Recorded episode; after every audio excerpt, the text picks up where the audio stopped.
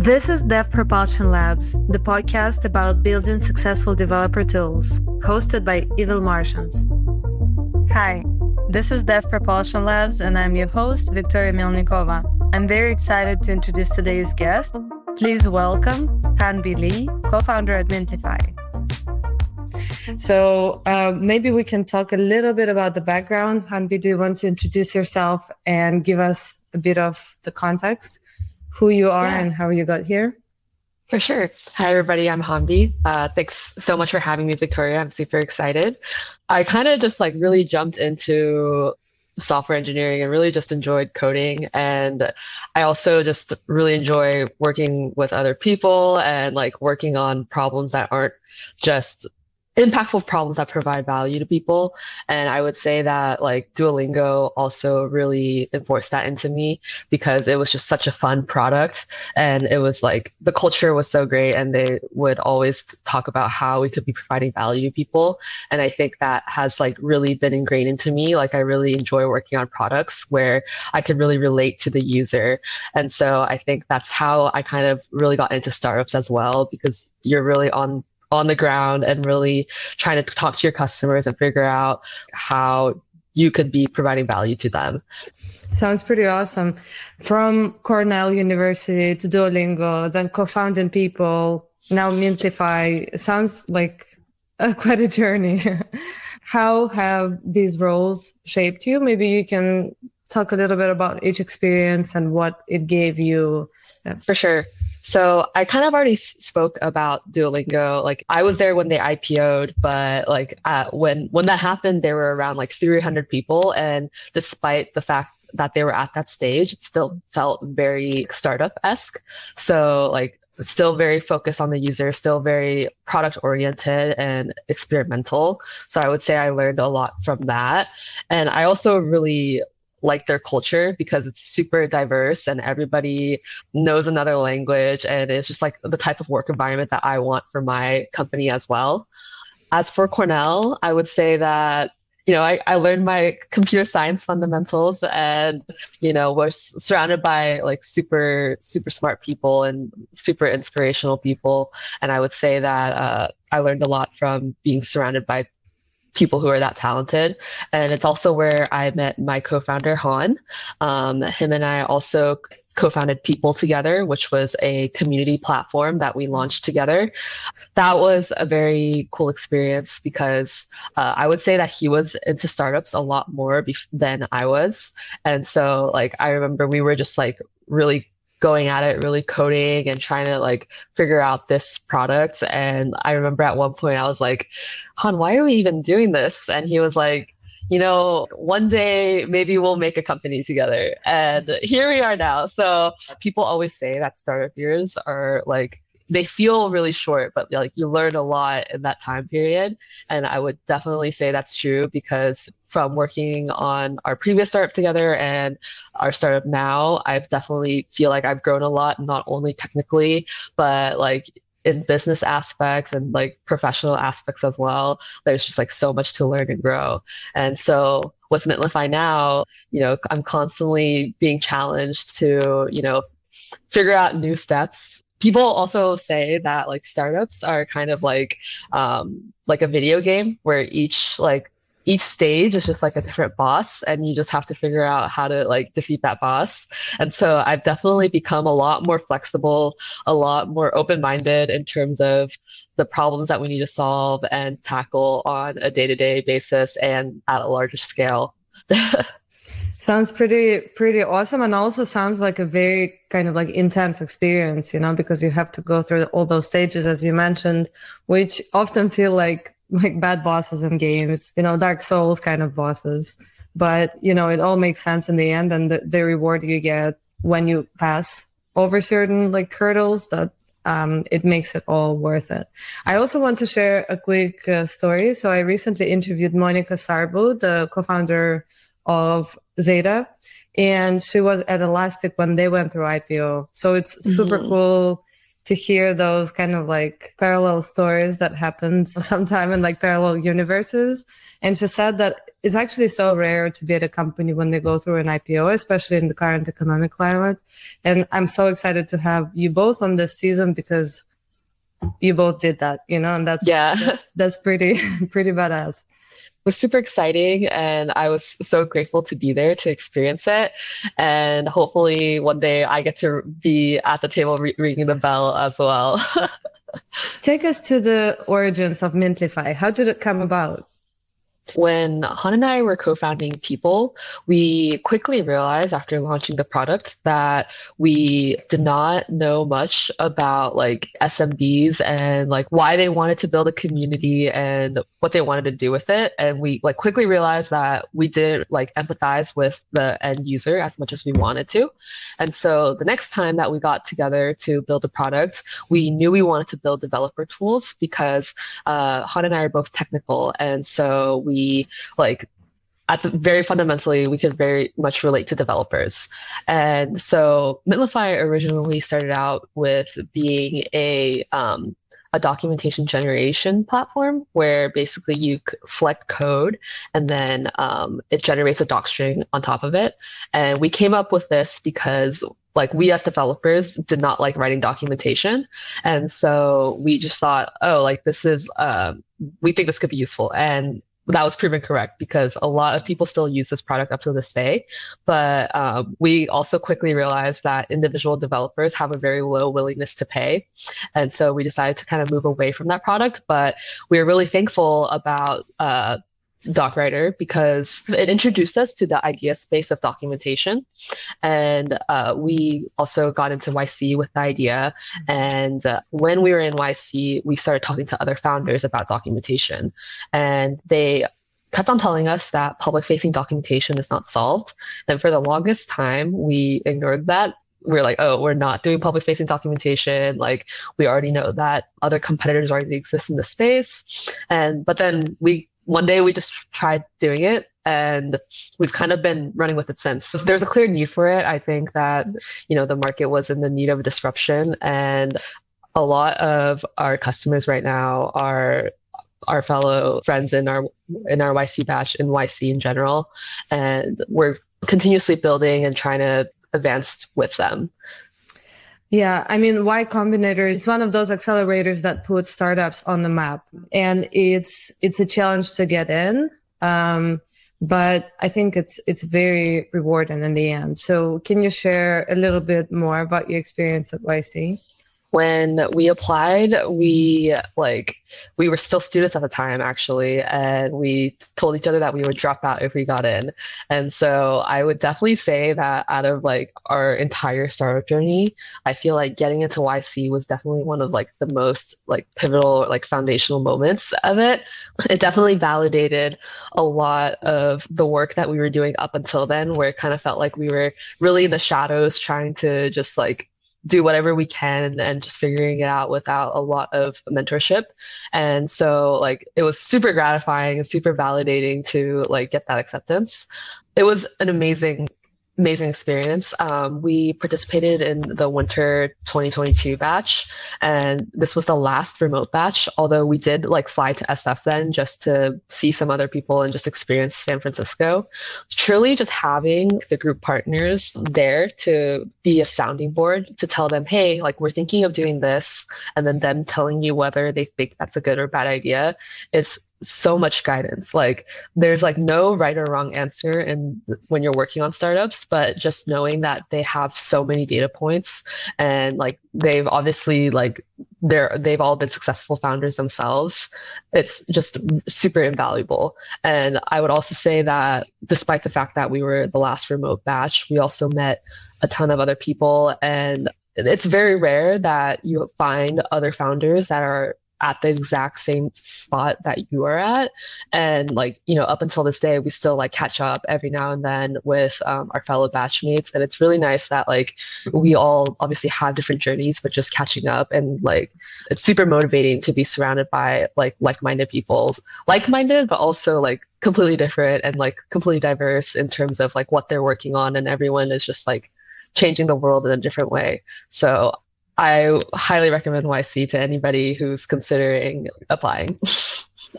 yeah, and also they have some, you know, free resources available. Like, I mean, we can start with Paul Graham's, you know, essays, and we can finish with the uh, YC Startup School videos that are really highly educational. And you can go onto YouTube, check YC videos, and it's just packed with great, useful information.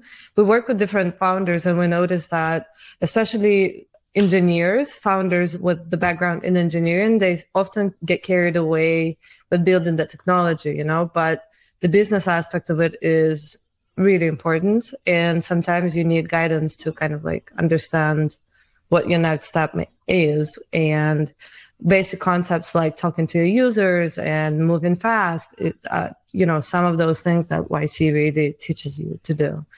Um, 100%. It's also nice to have the, the YC, you know, badge next to your name. it's just like a nice, nice, nice thing to have. All right, let's focus on Mintlify for a second. So, yeah, sure. um, developer tools is one of those industries that has specific go-to-market technologies and actually documentation is extremely important for developer tools because it's one of those it's kind of like the screen through which this startup communicates with their users. It's their first kind of like engagement with their users, right?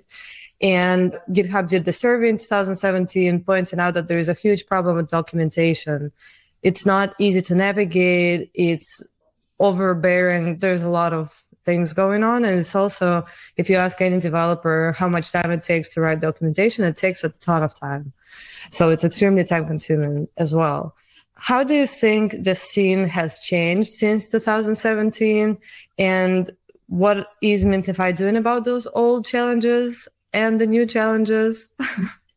I like to think that we're making documentation more sexy like people are paying more attention to documentation and like you said it is like a super important part of a developer tool company's product especially if you're an api company. At that point the, the documentation is the product because it's really the one part that your users are really interacting with in order to use your api one of the things that we like to say about Mintlify is that um, it's infinitely flexible and when you need it to to customize it but it's also opinionated so that you can you know get your docs up and running as quickly as you can but also still match your branding and still um, be up to par with the rest of your product.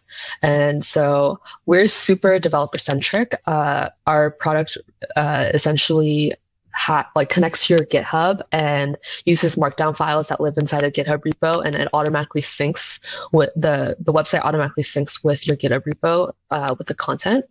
And so like it's super convenient for developers to use and maintain.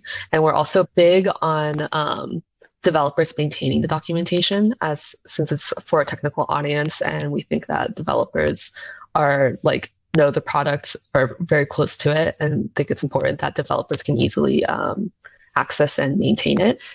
Yeah, empathy is huge, honestly, especially in developer tool space. You know, developer experience is something that is changing, disrupting the industry.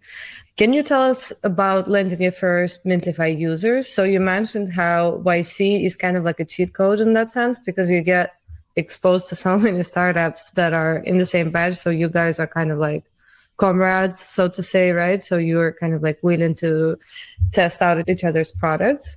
Can you share more about getting those first users? How did it happen? What do you guys do to get those first um, users, whether paying or not? Yeah, yeah. No, the early days was super interesting because uh, since we're both technical founders, we've had the mentality of like, if we have an idea, then we want to MVP it as quickly as possible and then throw it out there. And so the first version of Mintlify was basically just like a static website that we maintained. Our first customer, like they couldn't even edit the docs themselves. Like we manually migrated their content and then we're like, hey, like, would you pay for this website? And then like surprisingly they said yes. So that was like the first version of Mintlify. And since then we've obviously added like the automations so that like um, you can sync it with GitHub. Obviously, edit the docs yourself. But um, the first few customers were a lot of uh, the people we were closest with uh, during YC. Thankfully, yeah, like you said, they were nice enough to like test our product from the early days and uh, use it. So that was super interesting time and a lot of a lot of manual work, like just doing things that don't scale, of like copying over content from their existing documentation to like be like, hey, like would like please like just check this out and like if you like it, like feel free to use it, kind of thing. Awesome. So documentation revolves around users. It's very important to take user feedback and apply it. How do you leverage feedback on documentation or in general user feedback to drive your product forward? Yeah, yeah.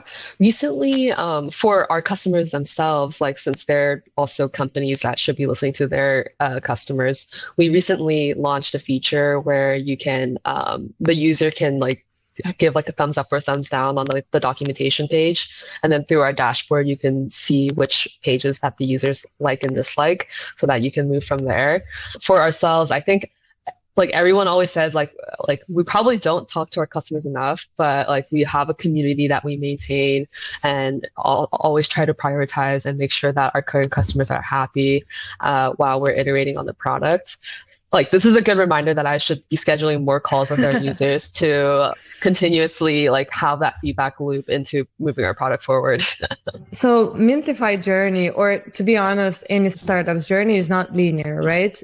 Ideas change based on uh, what you're hearing from your users, things you kind of like adapt your product to meet, you know, to get the market fit. Can you tell us about the pivots that Mintlify went through? Uh, how did you shape them? How did you find what's the next step for you? Yeah, for sure. So I also kind of briefly touched upon this before, but like I said, we were working on a more B2D product directly to the developer before we started working on the B2B product that we're working on now.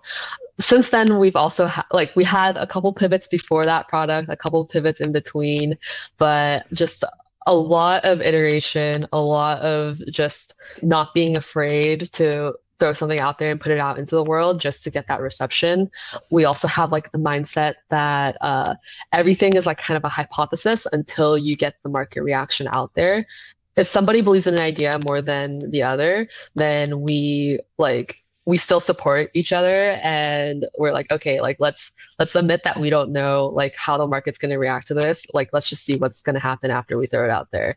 And so like we've definitely been through a lot of pivots uh and i i know like like the age old question is like oh like how do you know if you're pivoting too much or not enough or like too early or too slow? And like obviously we'll never know the answer to that and it's different per person but uh, we're of the opinion that like people or i think most people are of the opinion that people don't pivot fast enough because they're a little bit too attached to their product but I actually remember one of our first office hours with YC.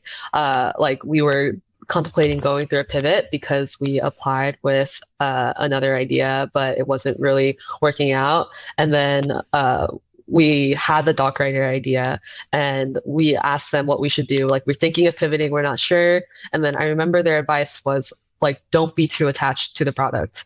And that has stuck with me really for, it, it has really stuck with me because I feel like the, the media perception of startups is kind of like Facebook, where it's mm-hmm. like, oh, like they just launched this product and it worked. It just blew up and like everybody loved it. But that's like so far away from reality. Like it requires so much, uh, like just throwing things at the board and just a bunch of different like tries until you get it to work.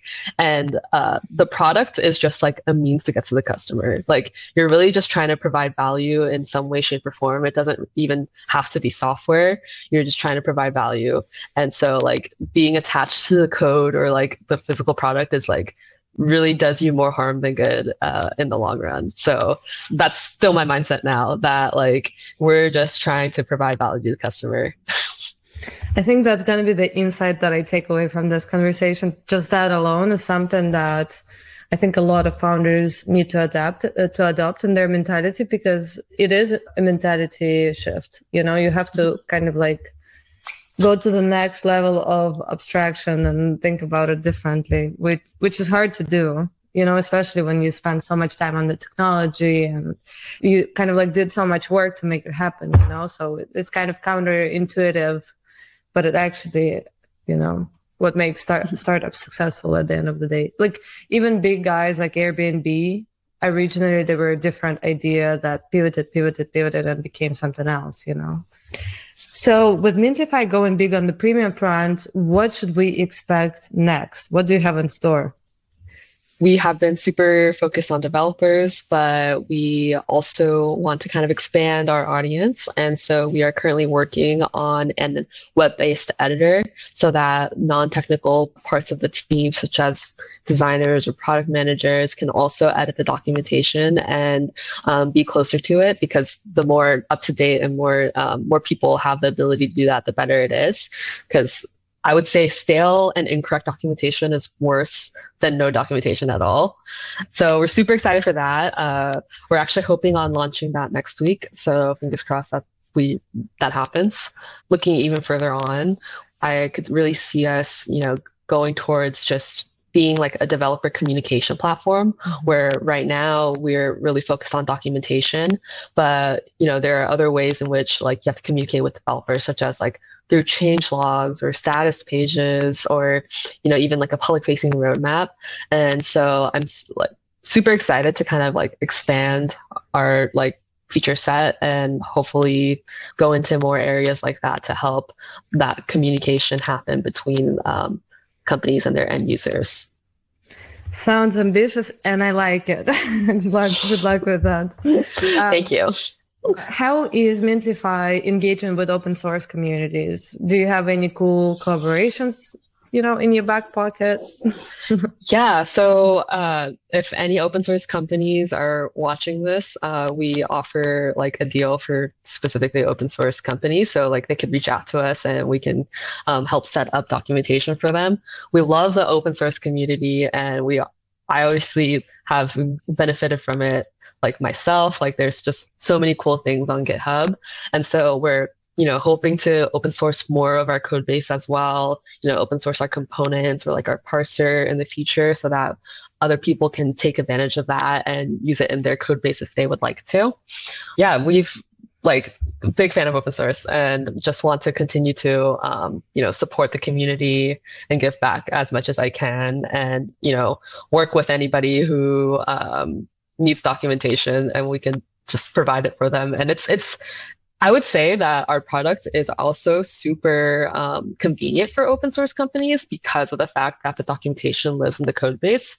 It's super easy for their users to also um, go in and make a suggestion um, because like everybody is technical and knows how to use GitHub in the open source community.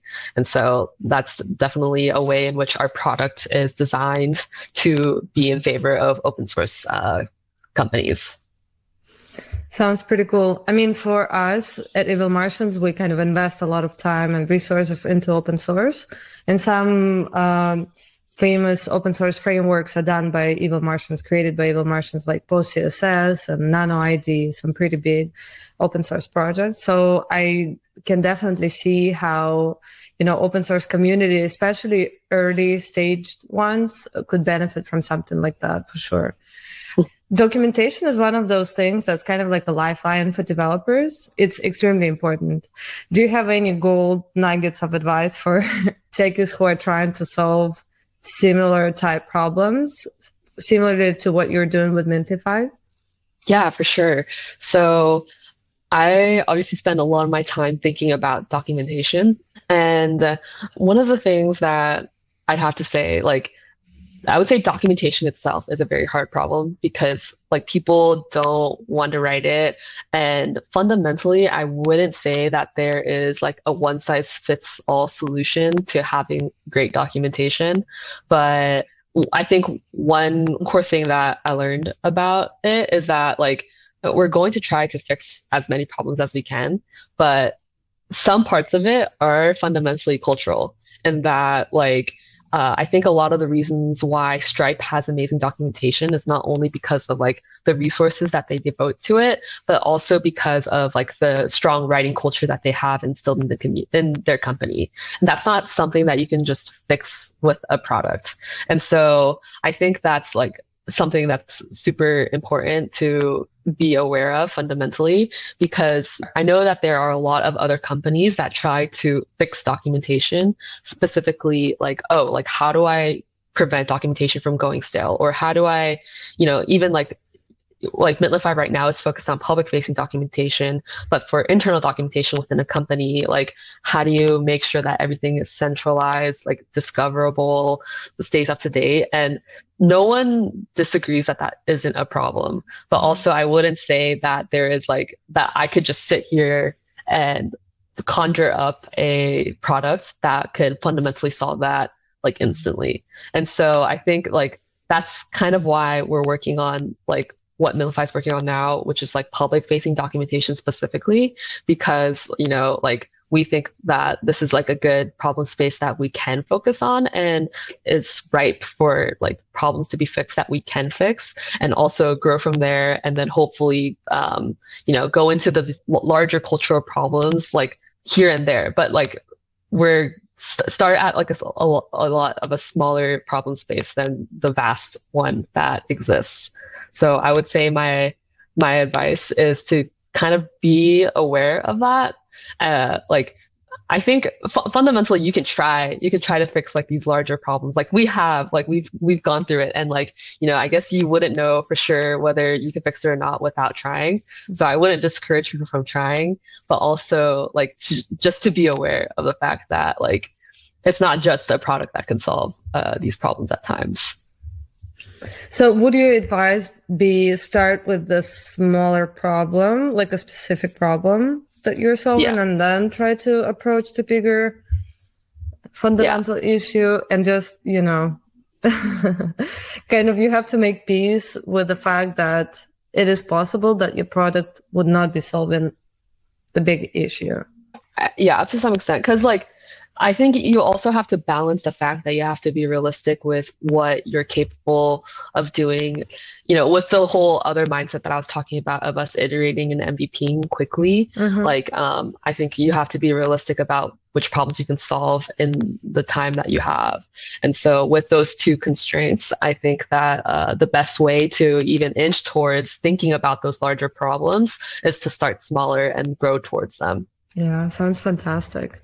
Your journey as a female founder of color in tech is truly inspiring, especially in the developer tool space. It's pretty rare, as I mentioned, to come across female founders. And I'm sure for many people, it will open up doors because uh, sometimes it's enough for us to see just one role model that's going through it, you know, to realize that that's even possible. So can you maybe share some words of encouragement uh, to others from diverse backgrounds looking to venture into tech or startups or developer tools specifically? Yeah, for sure. I, I love this question. Um, it's definitely been quite quite an experience. Like it's definitely super male dominated, and as you said, in dev tools specifically, I would say that like there are definitely not as many female founders, but my words of encouragement like you gotta kind of just throw yourself out there and do it. You can't be scared. I think that you know people underestimate us but like there's nothing that sets me different from the other people who who are doing the same thing that i am.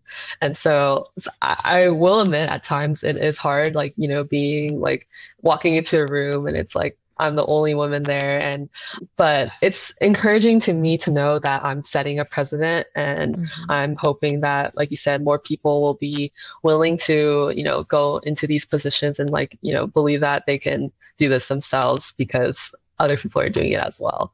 And so it's super fun and it's what I enjoy doing. And so like if there's other people out there that are scared of doing it but just want to go for it, like I also highly encourage people to reach out to me if they want advice or uh, any sort of mentorship in this aspect because I obviously want more diversity and more more people, more women, more people of color um, in this space. That's very sweet of you.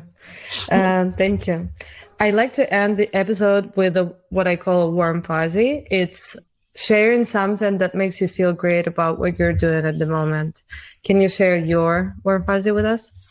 For me, I would say that what I love about what I'm doing is purely just like the people that I work with and the people that like and our customers. Like I love that. I love it when people t- like tell us that our product is working well and they enjoy it and like have that sort of validation where like oh like we we are providing value and so that's definitely what keeps me going Sounds awesome.